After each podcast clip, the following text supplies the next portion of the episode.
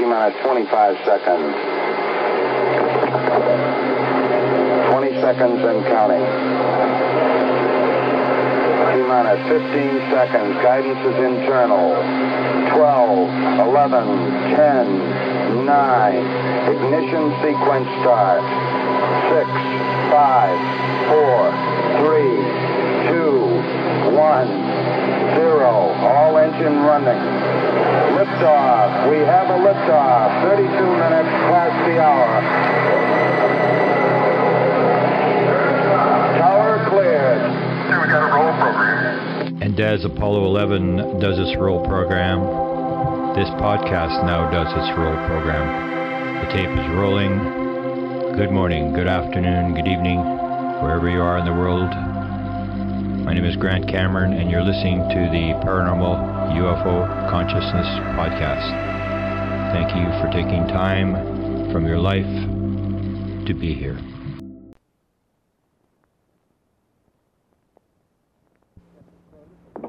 Set recorder for three and three quarters speed, four track. This is 12:25 p.m., July 8, 1962. This is Earl Neff and Bob Grove in the backyard of their home in Strongsville, Ohio. Bob and I are assigned to Skywatch for three hours, between 11 a.m. and 2 p.m. Oh, hi, Bob. How are you? Hi, Earl.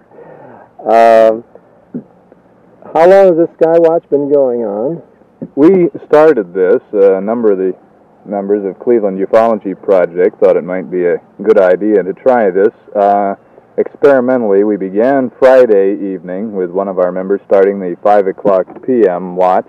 Uh, he went until midnight. Then uh, this is going to last probably, we hope at least, until, of course, this is Sunday. It's been going now for uh, two days, and we're hoping to last right up through until early at least this evening.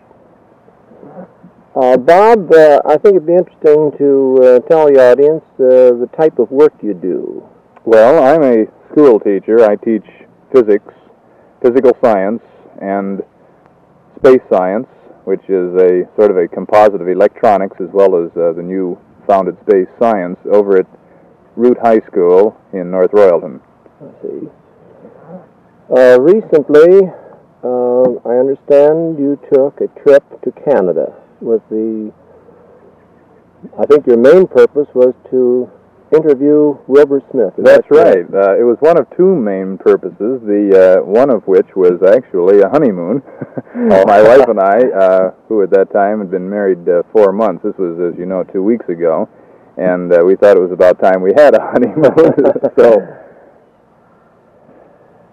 Did you um, um, meet with uh, success up there? You did get to interview Wilbert Smith in spite of his illness? Yes, uh, despite his illness, we had, I feel, a very successful interview with him. It amounted to two meetings of a couple hours each. And uh, as a result of this, I feel that I came back rich with information. Uh, I won't say that all of the information necessarily do I agree with, nor really uh, would I condemn any of it. The information is uh, all founded, I feel, on a very sincere, dedicated, and intelligent reasoning process on the part of Mr. Smith, and this is, of course, uh, the primary purpose of our recording is to go over some of this material. Yes. Um, in the Cleveland Ufology Project, of course, we approach the subject of UFOs from a scientific angle, the same as NICAP does, the same as APRO does. And um, uh, I think it might be well if you would uh, mention here just who Wilbert Smith is for the benefit of anyone who might be in doubt. All right, Wilbert B. Smith was director of the project which we referred to in the early 50s as Project Magnet, which of course was Canada's uh, introduction to governmental pursuits of the UFO phenomena. Uh, Wilbert Smith being a member of the Transportation Board of Canada, which is uh, very similar to our Federal Communications Commission and uh, other means of both communication and transportation and the Canadian Board. They have actually a combined effort in these parts. I re- remember reading a number of articles of his in uh, Flying Saucer Review of London uh, some years ago, uh, being at the home of uh, George Popowich, the director of the Akron UFO Research Committee. I also recall uh, reading quite a long letter by uh, Wilbert Smith. It was very, very interesting to me. He referred at that time in that letter, as I recall, about the uh, hardware that he felt that we had in this country. I see a few drops of rain dropping here right at the moment. I wonder if this is going to put a stop to our sky watch, or is this nothing more than a passing cloud? Well, the sun is back out. It's 12:35, and I guess we can start in taper. Think our machine will get wet here. Oh, I think not. We might have at least another minute of success. so far, we haven't seen any UFOs since No? I've been out here Not today. too many. The clouds are kind of broken. However, it is um, mostly cloudy. I'd say we probably have a coverage of a good 70%. Did you say there was a sighting last night? We had a sighting the night before last. Uh, one of our members, Frank Kohler, and his wife Burgle were on a shift which uh, lasted from actually uh, 5 in the afternoon. I mentioned this was the first shift, and they occupied that. It was from 5 in the afternoon until midnight. Uh, and they and I were both out, uh, they in their own yard and I in my own. We were looking skyward for several hours. Uh, during this time, I had to go in uh, to do some work, and I got a call from Frank that he had just seen an object in trajectory from the southwest to the northeast. We double checked to make sure that it was not Echo uh, or any of the satellites. uh, upon uh, this information, why we went ahead, of course, and made out a UFO report as per a regular form, which I have run out. Um, it seemed to him to be a pulsating uh, silvery light, looking much like a star, pulsating two times per second approximately, and he watched the thing uh, from the time it appeared, which was uh, a little bit up in the southwest, until its disappearance some minutes later. Uh, approximately, I believe he said uh, five or ten minutes later in the northeast. I saw one um, on the night of the 4th of July. This uh, was as a result of a call I'd received from a party I had never heard of before. She had my phone number and called me. And uh, they had been watching it for about 10 minutes. The night before, um, Alan Manick uh, had called our home and uh, reported having seen one with his neighbors for I think something like 20 minutes. The following day, uh, after I had seen this, I called him and uh, we checked for position, for altitude, and uh, uh, angle from the horizon, so forth, and color. And it seemed that it uh, tallied completely with what he had seen the night before, so it may have been one and the same object.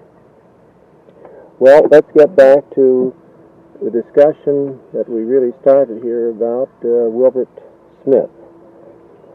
Um, you arrived in, uh, this is Ottawa where he lives? That's right. He actually lives in Cityview, which is a residential suburb to the southwest uh, of the city of Ottawa, just outside of the capital city by perhaps two, two or three miles.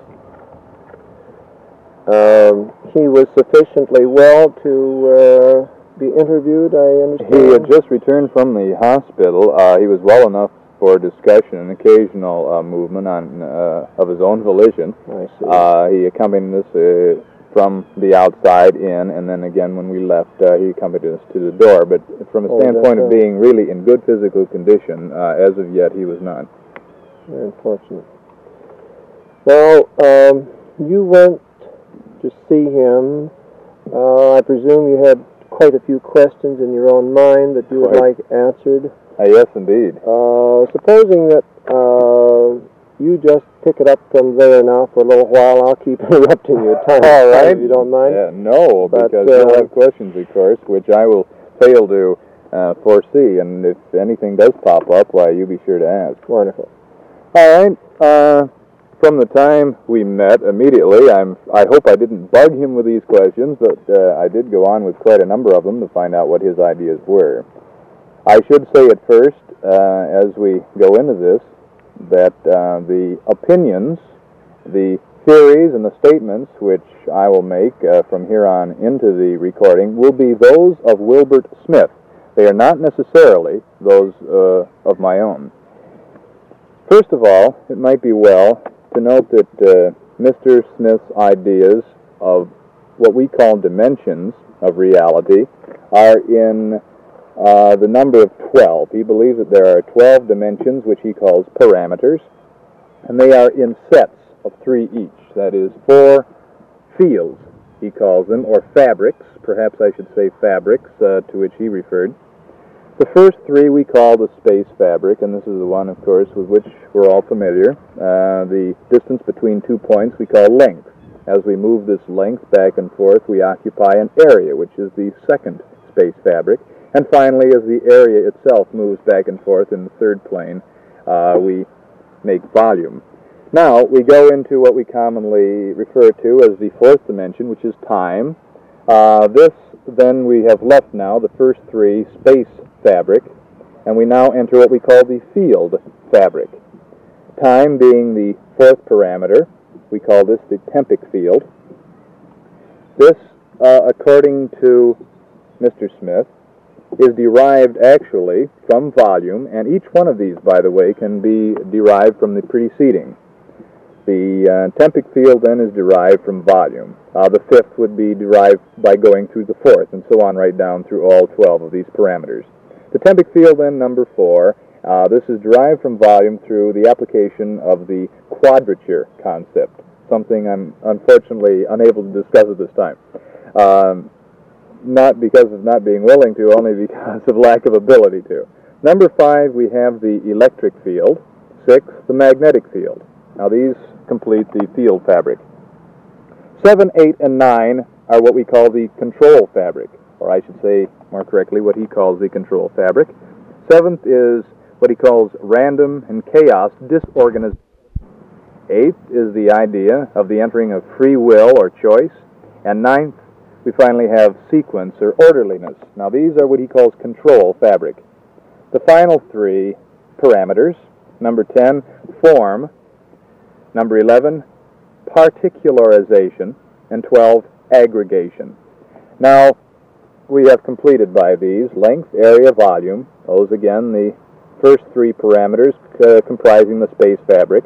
The tempic field, electric field, and magnetic field. Those are five, 4, 5, and 6 comprising the field fabric. Seventh, eighth, and ninth were of the control fabric. These were random chaos disorganization, free will and choice, sequence and orderliness. Finally, the perce- uh, from the word perceived, the precipitation fabric. Tenth was form, eleventh particularization, and twelfth aggregation. So these were what he calls the twelve dimensions.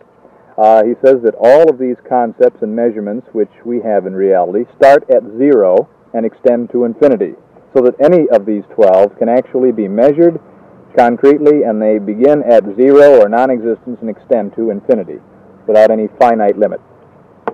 Any parameter, again, uh, can be reached as a natural consequence of the extension of the previous expression, so that we could get number 5, for example, the electric field, by extending the time or tempic field, which was 4. And then uh, if we wanted from volume going through, which was 3, going through 4, and then to 5, you see, so that any one of these can be reached by going through the other uh, fabrics. All right, this is the idea then of the 12 dimensions or parameters. Uh, going on from there, let me handle first his idea of gravity, what gravity is, uh, natural as well as artificial. Gravity can be expressed as a formula, as an equation, actually, uh, as the product of first the square of the quantity polarization. And polarization is expressed as, for example, volts times centimeters or volt centimeters. This would be one way of saying polarization. Uh, we take this quantity after squaring it and multiply it times field divergence, which is a reciprocal quantity. It's 1 over the radius of whatever field uh, we are discussing. So that as a formula, we would have gravity equals polarization squared times the field divergence. Or another way to express that would be gravity equals volt centimeters, the quantity squared, times 1 over the radius. This would be a means then of actually providing us with a uh, formula from which to work. Now we get into uh, artificial gravity. How can we actually produce this? Well, we know a formula. Uh, we've just discussed that. So let's do some dealings then with the actual operation of this formula and apply it. In doing this, I have a disk here, which we'll have to describe, I think, to the audience, Earl.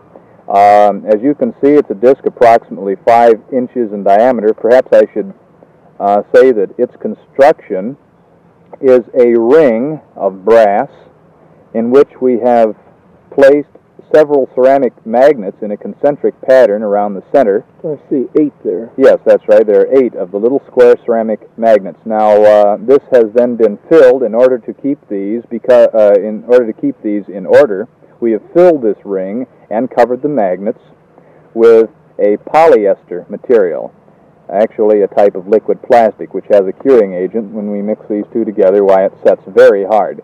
Uh, you can see it has a yellowish tint, and it's a very poor job from the standpoint of what I've been able to do with it. You mix However- that catalyst with it yourself? That's right. then pour it in These, that's right. These both come from uh, one of the large chemical distributors in uh, two cans, and then upon mixing, we cure Mhm. one, and then it begins to set. Yes. We have then a concentric configuration of eight ceramic magnets. These are flat little ceramic magnets, as you can see, having two broad surfaces. Uh, the surfaces, by the way, are the ones that are polarized north and south, not the ends or the edges, but the surfaces. So the large surfaces on top are all north, and on the bottom, all south Oh, so that uh, when we have these in this concentric configuration, why we have uh, only north pole on one side and only south pole on the other side, making the whole ring itself uh, polarized one side to the other, north and south. And this is a brass ring on This the is a outside brass that has ring, no right. magnetic. None whatsoever. The only magnetism is inherent in the ceramic Oh, yes. Now, according to Mr. Smith, an artificial gravity can be produced by this device by finding its perfect center, balancing it well, and spinning it. Now, it's not a question of just putting it on a, a pencil after drilling a hole and whirling it around. Uh, this has to be spun at a very high, very appreciable uh, spin, uh, rate of spin. His experimental model, he was able to get up to 15,000 revolutions per minute. Now, to do this, he took the disc, mounted it on a shaft, actually a non-magnetic permeable shaft, so that uh, it would have no magnetic effect. Uh, this shaft then went down to a motor. It was a series wound motor, so that we could get up tremendous speeds with this low load on it. The uh, motor he used was a vacuum cleaner motor, the field coil of which was fed by a rheostat which had been connected in series with the line voltage. Uh, the one, uh, line voltage he used was 220 volts. Now, of course, the 110 volt vacuum cleaner motor on a 220 volt line would really spin, and this was the idea. He did achieve 15,000 revolutions per minute with this. Now he had done this. Uh, by the way, the first results, unfortunately, uh, were quite a calamity. The thing blew up like a hand grenade because of the tremendous velocity that was reached, its uh, spinning velocity. So, of course, uh, some measure had to be taken in order to protect the observers, the experimenters, which was done. They built a well out of concrete block, and then the entire unit was placed in this uh, well. And this worked quite well. The well worked well. on spinning it then, they found they had one that apparently wasn't going to blow up, this next one, and it would be a good idea now to try some rather positive uh, steps in experimental work. The ones that they used, uh, there were two. First, they took a, a wristwatch. Now, the reason they did this, uh, remember originally in our 12 parameters, we discussed the possibility that uh, time was one of the parameters. In fact, we call it the fourth dimension. As we go through others, we get into electric field and the magnetic and so on, which uh, possibly has something to do, you see, with gravity. And this was the experiment to see whether there was a relationship. Well, now, obviously, if these are all interrelated, and we warp one of them, creating, for example, an artificial gravity, then perhaps there'd be a noticeable effect in one of the other uh, parameters that we could observe. So what they did, they took a wristwatch. I would presume, although I don't know, I would presume it was an anti-magnetic watch. Um, and this was then placed in the field, uh, the magnetic field of the disc, which was then spun. Now, upon spinning this at 15,000 RPM with the watch in close proximity to it, uh, this was done for a period, actually, of uh, five minutes. And at the end of this five-minute interval, the watch was again removed and uh, checked, and it had lost 20 seconds. So very definitely, the watch had lost 20 seconds, a perfectly well-running watch, I might add, in this five-minute interval of uh, the field being uh, placed in proximity to it. Now, of course, one might immediately say, well, if it were a uh, magnetic, magnetically susceptible watch, perhaps the magnetism itself had something to do with this. Well, this, this is quite true, and this is the reason, of course, why it should have uh, definite experimental uh, work before one can come to any uh, particular conclusions about it. However, I would uh, uh, definitely assure myself that Mr. Smith probably knows when a watch is magnetic or non-magnetic, and that he would not use a magnetic watch in a magnetic field. This, of course, would be absurd. And I feel quite confident that he did take this precaution. Uh, the next experiment that was used, uh, I will do have to delve a little bit into electronic theory on this one. I hope I can, as a radio ham, I hope I'll be able to uh, uh do some justice to this. We find that if we take a coil of wire uh, and we put across it a device called a capacitor, but this will have a distinct uh, sensitivity to a particular radio frequency. That is, a certain number of prescribed turns with a certain type of capacitor across it will have what we call a resonance to a certain radio frequency. Now, uh, we find that he did this, uh, by he, of course, I mean Mr. Smith. He took a coil of wire and put a capacitor across it, and he shielded it well so that no extraneous uh, effects around it would change the resonant frequency of this. And uh, uh, this is what we call actually an LC oscillator. The L stands for, oddly enough, inductance, uh, which is the coil, and the C stands for capacitance. That is the capacitor that's placed across it to determine the frequency. And this coil, uh, this probe, I should say, and uh, consisting of a capacitor and a coil, were fed through a shielded piece of coaxial cable, uh, and the device itself was shielded, into an oscillator. This oscillator, then, of course, this circuit, uh, would be the frequency in, uh, of which it would oscillate was, of course, contingent upon the configuration of that coil and the capacitor. Now, uh, they had a very distinct uh, frequency. They monitored it on a receiver. Uh, they heard it on the receiver. They put a beat frequency oscillator on the receiver, which is a device that provides a frequency very close to the one that that original coil and capacitor were resonant to. Now, when we get two frequencies right together, we get what we call a beat note. That is a resultant uh, frequency as a result of the two playing against each other. Now, this is an audible note. The LC uh, oscillator probe then was put into this revolving field, and upon doing so, as soon as it was put in, the uh, there was a distinct change in the note, very distinct. I mean, a tremendous change in the beat note. Now, this meant, without any question, the only thing that could possibly have changed was the time uh, that was involved, because the mechanics of the coil was still there, the capacitor uh, was still the same type, uh, you might say, well, if this is spinning, perhaps we're going to get, if it's a magnet and it's spinning, perhaps we're going to get a voltage buildup that's going to have some, uh, some effect. However, might I remind you that the only way that you can induce voltage into a coil with a magnet spinning is if, if the magnet is spinning end over end, so we get north, south, north, south, like that. And this, remember, isn't. The axis of the magnetic field is spinning, so that we always have exactly the same amount of north or exactly the same of amount of south all the time it's spinning. So this uh, definitely would not come into play here at all. Uh, again, then, when he placed this LC oscillator coil into the field that was being set up uh, by this spinning disk, we notice a very distinct shift in frequency of that coil, without any question. So these were two experiments that were done, and uh, both noticeably had uh, effect by being placed in this field. The next theory of Mr. Smith's, which I shall endeavor to discuss, is that of a fascinating, I find it one of the most fascinating of all, and this is tensor energy. Tensor energy. Mr. Smith refers to tensor energy actually as a polydimensional vector. That is, it's a definite vector quantity. It can be measured. It's going somewhere, we can say, and it can be measured. It's polydimensional, however. That is, there are various aspects of dimension to it. Normally, we think of energy as me- measured uh, in orthodox x, y, and z axes, uh, or that uh, possibly in arithmetic expressions L, M, and N. These are different types of measuring, of course, dimensions. Uh, tensor energy is what Mr. Smith refers to a six-dimensional space wave. Not six, but six dimensions, actually. Six-dimensional space wave. It has no velocity. All points then would be at interval zero. That is, if it has no velocity, you see, we don't have to think of uh, point-to-point crests on it as a space wave. You see, we don't have to think of these points as having certain time intervals because there is none. It's uh, it has interval zero. It's not uh, under any particular velocity.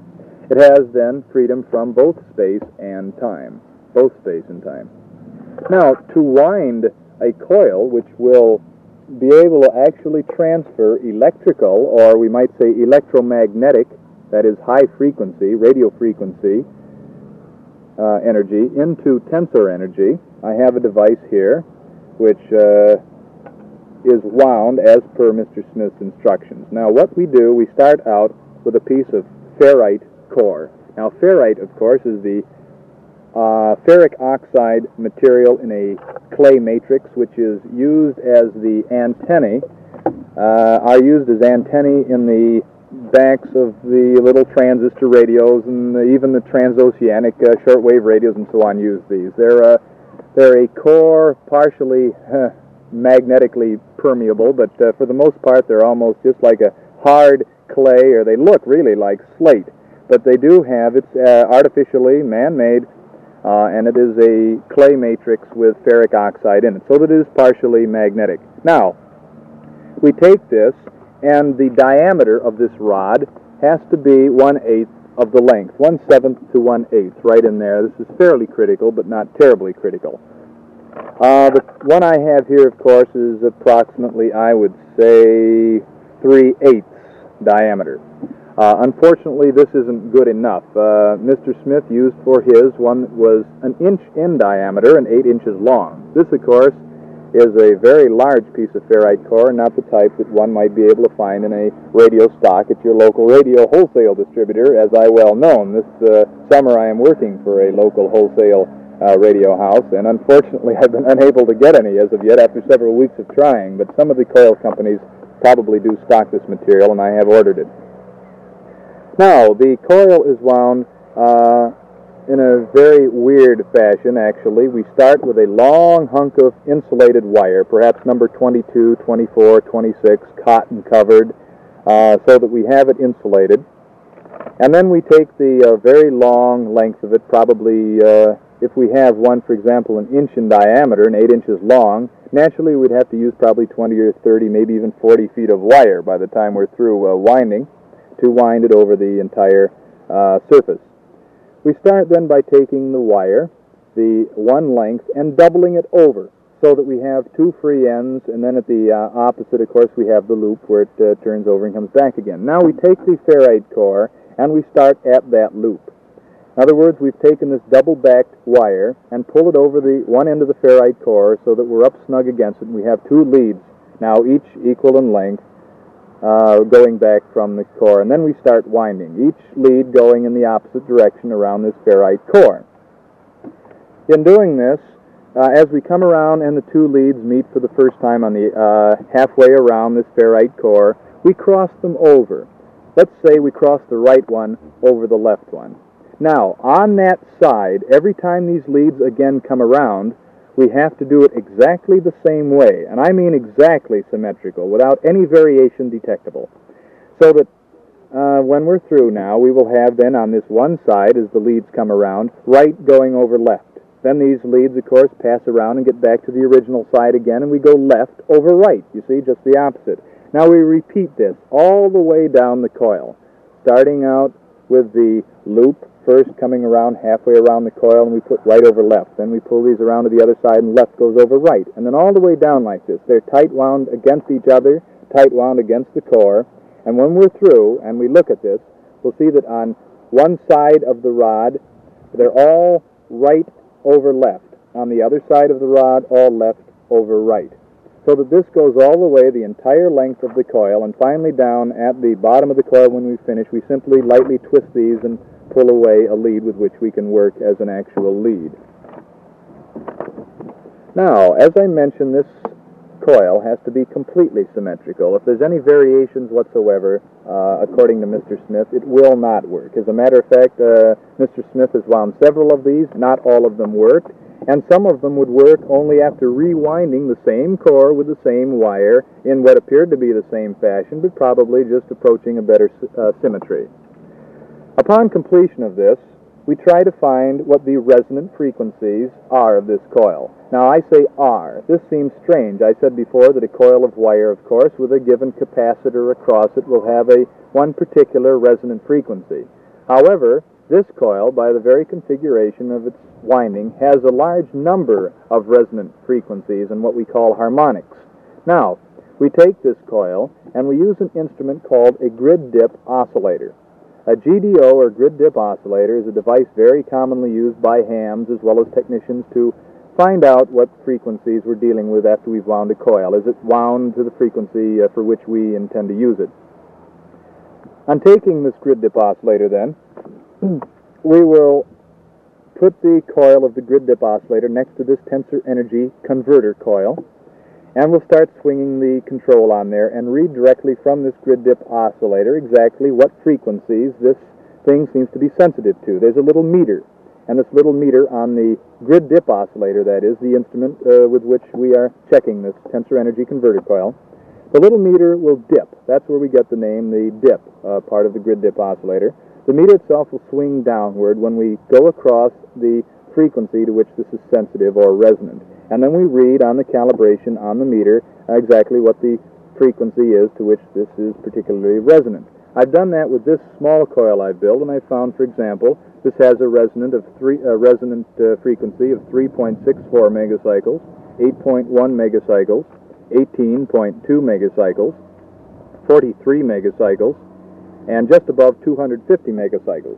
So that obviously then, even this small one with larger wire than should be on here has a large number, in fact, uh, five that I checked, and perhaps even more that I didn't check, uh, frequencies to which this is sensitive. Now, the application of this coil, how do we actually determine whether this coil is going to be doing something weird? And in fact, what is it supposed to do? Well, we take the coil, we remember what frequencies we've had, and we put it on a transmitter. Now let's deal for a moment with the outcome of the experiments done by Mr. Smith with his own coil. I think this is better inasmuch as I haven't put this coil that I have just wound on a transmitter yet. Mr. Smith had a coil which uh, was resonant uh, on, well, his, for example, between 2 and 20 uh, megacycles, there were 12 resonant points. And uh, he found that on taking this, uh, that one of the resonant points was very close to 4 megacycles. Very close to 4 megacycles. So they took a Collins KW1, which is a 1,000 watt amateur transmitter, tuned it up to 4 megacycles, and fed the output of this high powered transmitter into uh, his uh, tensor energy converter coil, which was number 14 copper wire, which had been wound on a 1 inch ferrite core, again 8 inches long.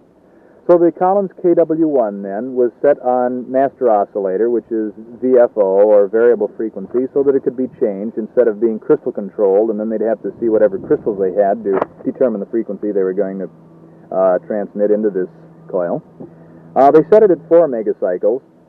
The coil itself, the tensor energy converter coil, was mounted in a copper box. Now, they thought by mounting it in a copper box, this would shield it from re-radiating any energy that went into it. So that uh, what he was thinking, if this transmitter was putting out a tremendous amount of electromagnetic energy, and this tensor energy coil were not only accepting it, but converting it into something. Then, of course, the coil itself uh, would possibly get hot if it were absorbing this and re-radiating it. Now, if we put a shield around it, it can't re-radiate it into space. This energy that's being transferred into here will be actually shielded from being re-radiated. So we put the copper uh, shield around it and fed it with this 1,000 watts of radio frequency energy at uh, its 4 megacycle resonant point. Um, according to Mr. Smith, as we take the transmitter and change its frequency so that uh, we cover all the frequencies to which this tensor energy converter coil is actually resonant, or as many as possible, we'll find at least one, one frequency uh, which seems to actually accept infinite power without ever heating to any appreciable degree. So that here we have uh, a coil of wire which should heat by all rights if a lot of power is being fed to it. But according to Mr. Smith, we actually have a coil in this tensor energy that will accept all radio frequency power that can even be put to it. And it will not re-radiate it. It does not store it up. It's going somewhere, but where? Well, according to Mr. Smith, uh, this material into which the radio frequency energy is being changed is tensor energy. Now, tensor energy being uh, having no particular velocity, no particular time intervals involved, you see, because of course, uh, as he mentions, there's there's uh, no time intervals in between the crests of the wave, although it is a definitely a wave form. Uh, it doesn't have to go anywhere and be uh, radiated at the speed of light or anything like this. So it actually apparently can just store up. Uh, and according to him, it in fact does this. Now, a report on this from uh, one other radio ham whom I uh, know quite well. This man's name is Robert Ochsner. W9AUT uh, is his call letters. He lives uh, right now in uh, Chicago, Illinois. And uh, he lived with uh, Mr. Smith and his family for approximately a month while he was on stay in Canada for one time. And during this time, uh, he helped him with some of these experiments and actually saw it in operation. According to Bob Ochsner, they hooked the tensor energy coil up to this Collins transmitter, and uh, the they suddenly dislodged, actually dislodged this coil from the transmitter, and there was a pop, a crack as they dislodged it, and angel hair precipitated out all over the floor of the laboratory in which they were doing this operation. So this, of course, uh, very interesting, brings up a possibility. Number one, is angel hair actually a result of this warp perhaps we are producing, whatever it might be, the actual conversion of electromagnetic energy, a field of electromagnetic energy, into a field of tensor energy, or, as some people uh, would say, and the possibility, of course, is uh, equally great, is angel hair actually ionized air? Here we have a sudden snap, you see, uh, an electrical, an electromagnetic field, an electrical discharge with this high power. So possibly, you see, we have air naturally around it, we have an electrical discharge, everything, you see, perfect, conducive for the formation of something as a result of ionization of the surrounding air. The next theory of which uh, Mr. Smith holds the authorship is that of reduced binding force. Now, as you probably know, binding force can best be described as that nuclear force which holds molecules together in their binding. It holds uh, atoms together to form molecules. It holds solids to remain solid, liquid to remain liquid, gas to remain gas. It's the force that uh, keeps the molecules from dispersing. It actually holds them together. This we refer to as binding force. According to Mr. Smith, there are wandering about the Earth areas which he calls uh, vortices, in which there have been reduce, uh, reductions, I should say, reductions in the binding force. He calls these, very appropriately, reduced binding force vortices. Now, these vortices are actually formed by the detonation of nuclear devices. Uh, Mr. Smith contends that every time there is a detonation of a nuclear device, at uh, the area of detonation and the gravitational antipode, that is the point approximately on the other side of the Earth in which we have the opposite uh, from this point of gravity, the opposite uh, counterpart at the other side of the Earth. At these two points, we have an area produced of reduced binding. Now, you might say, well, how big are they? And of course, you're going to ask, what do they do? Well, according, uh, let me answer the first question, which I asked first. The uh, binding force vortex itself is approximately a thousand feet or perhaps even a mile in diameter. They vary greatly. And of course, uh, both of them, regardless whether it be on the point or at the point in which we have the detonation or at the gravitational antipode on the other side of the Earth, it's uh, still about a thousand feet to a mile in diameter are these uh, uh vortices. Uh, what do they do was the next question I suggested to be asked, and the answer to this is that they do reduce the structural tensile strengths of materials. Um, for example, in Canada, there was a bridge collapse. Some of uh, Mr. Smith's associates with devices which would detect that, which we shall discuss in a moment, went to this area, and these devices de- uh, definitely, most decidedly, and positively registered reduced binding area.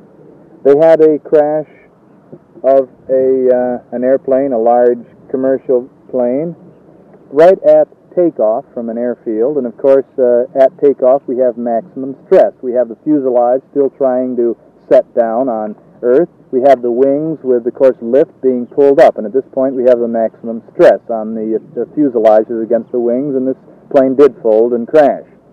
Uh, immediately then, Mr. Smith and some of his associates, or just the associates, again, uh, uh, this is irrelevant, went into the area with the binding force detectors and uh, very positively, again, did find that there was reduced binding.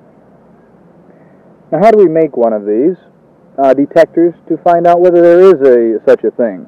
Uh, well, it is worthwhile, I believe, to make such a detector. For example, a practical application of this steel samples were tested in Ottawa at the National Research Council at 90,000 pounds per square inch of tensile strength. These same steel samples were shipped to Washington Bureau of Standards. At the Washington Bureau of Standards, they were 5,000 pounds per square inch. There was definitely a difference here, you see, between the binding forces at the two locations. So this has a practical as well as an interesting theoretical possibility.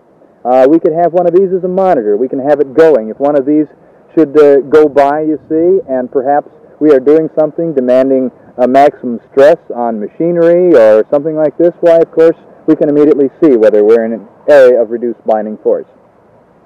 Again, might I say, of course, that I'm trying to represent as fairly as possible uh, Mr. Smith's theories as to this.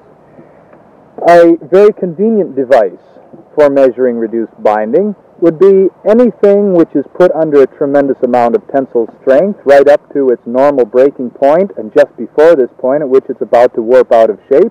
And we'll put an indicator needle, for example, and mark on a background that this is uh, where this needle is uh, and is normally being pulled. Uh, for example, if we had a spring that would stretch out of shape at, say, 20 pounds, we'll pull it to 19 pounds. Put an indicator needle at the point at which it's uh, having its maximum deflection and put a mark, a little graphic uh, mark right behind it as to uh, where it has been pulled. Now, if we went into an area of reduced binding, you see, and this thing were to stretch uh, because of this, not being able to withstand the pull under which it had been subjected, why, of course, we would see that it would deflect from that little point that we had marked on the uh, uh, escutcheon behind it. Now, a good device we can actually build uh, to duplicate this means of detection of reduced binding force is with this nylon monofilament fishing line which I have here. One has a two pound test and the other is a much greater pull. I think it's somewhere around eight or ten pounds test. Now if we take these two and we take maybe just a couple inches or so of each, maybe six inches of each, and tie a common end together from each of them and pull Obviously, we can get to a certain point at which one will stretch out of shape, perhaps even break. The other one will still be well within its tolerance. The reason, of course, we use the both lines as being made of uh, the same material, nylon, is that they will be self-compensating in terms of humidity variation and in terms of temperature variation. I saw a device which was constructed by one of the members of the Ottawa UFO group. This man is a an instrument maker, and he constructed a device that was beautifully balanced. It consisted of a uh, knife blade edge which was uh, being pulled from both sides. In other words, it was in a notch. The blade was in a notch, and both sides uh, were being pulled down by a uh, nylon strand. One was the thin nylon, one was the heavier nylon on the other side, and these were then pulled down very, very tightly. And he had a long indicator needle on here, which was against a uh, a scored escutcheon, which of course was set at zero. And as this would pull one way or another, there would be, of course, with the slightest amount of change in binding force, this needle would uh, show a very great deviation, a great deflection. This has been very interesting uh, having you tell us about the theories of Wilbert Smith. Um, now, of course, as you know, I'm extremely interested in UFOs. Uh, else I wouldn't belong to NICAP and more recently APRO, and of course having been first chairman of the Cleveland Ufology Project. But uh, I presume that in your talks with him, you did discuss the UFO picture because he does know a great deal about UFOs. Isn't that correct, Bob? Most decidedly. There's no doubt about that at all, Earl.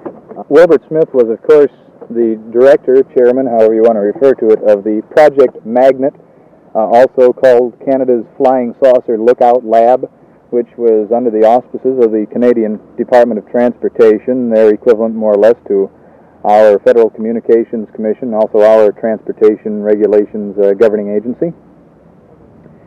This was a little laboratory which was uh, constructed up in Shirley Bay, Ontario, near Ottawa, near Mr. Smith's home, actually within just a few minutes of uh, automobile transportation time.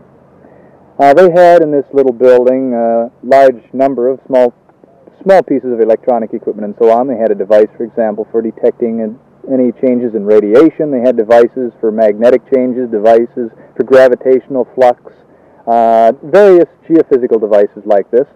And at one instant, uh, I've been assured uh, this definitely did operate. We had, uh, for example, uh, Bob Ochsner, a friend of Wilbert Smith's, a fairly close friend, and one who has seen a large number of Wilbert Smith's efforts in the UFO field, uh, knew of an instance in which all of the devices sounded at once. Not only did they all sound the alarm at once, but also they went off scale in their measurements of whatever phenomenon it was which did take place.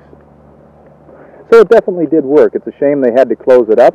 Uh, I thought for a while, as most people did, that the reason they closed it up was that the publicity uh, might have been unfavorable to the government. If UFOs do not exist, then why does the government have this special project? Well, this is, of course, a very logical explanation as to why it might be closed up. However, I've been assured by Mr. Smith that one of the prime reasons it was closed up was not this at all, but was because he himself was constantly just hounded. It was terrible, hounded by the press from over publicity.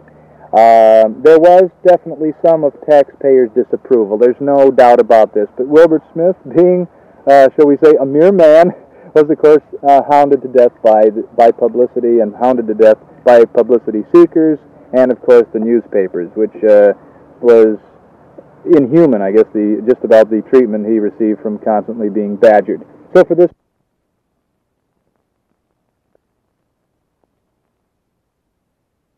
That's this week's episode of the Paranormal UFO Consciousness Podcast. I'm your host, Grant Cameron, hoping that you will join me for upcoming episodes. Links to my YouTube interviews, books, and my Facebook sites are in the show notes. If you love the podcast or learned something valuable, we'd love for you to subscribe, rate, or give a review on today's episode. If you would like a certain paranormal subject dealt with in the future, please let us know. Until next time, watch this space, and thank you so much for listening.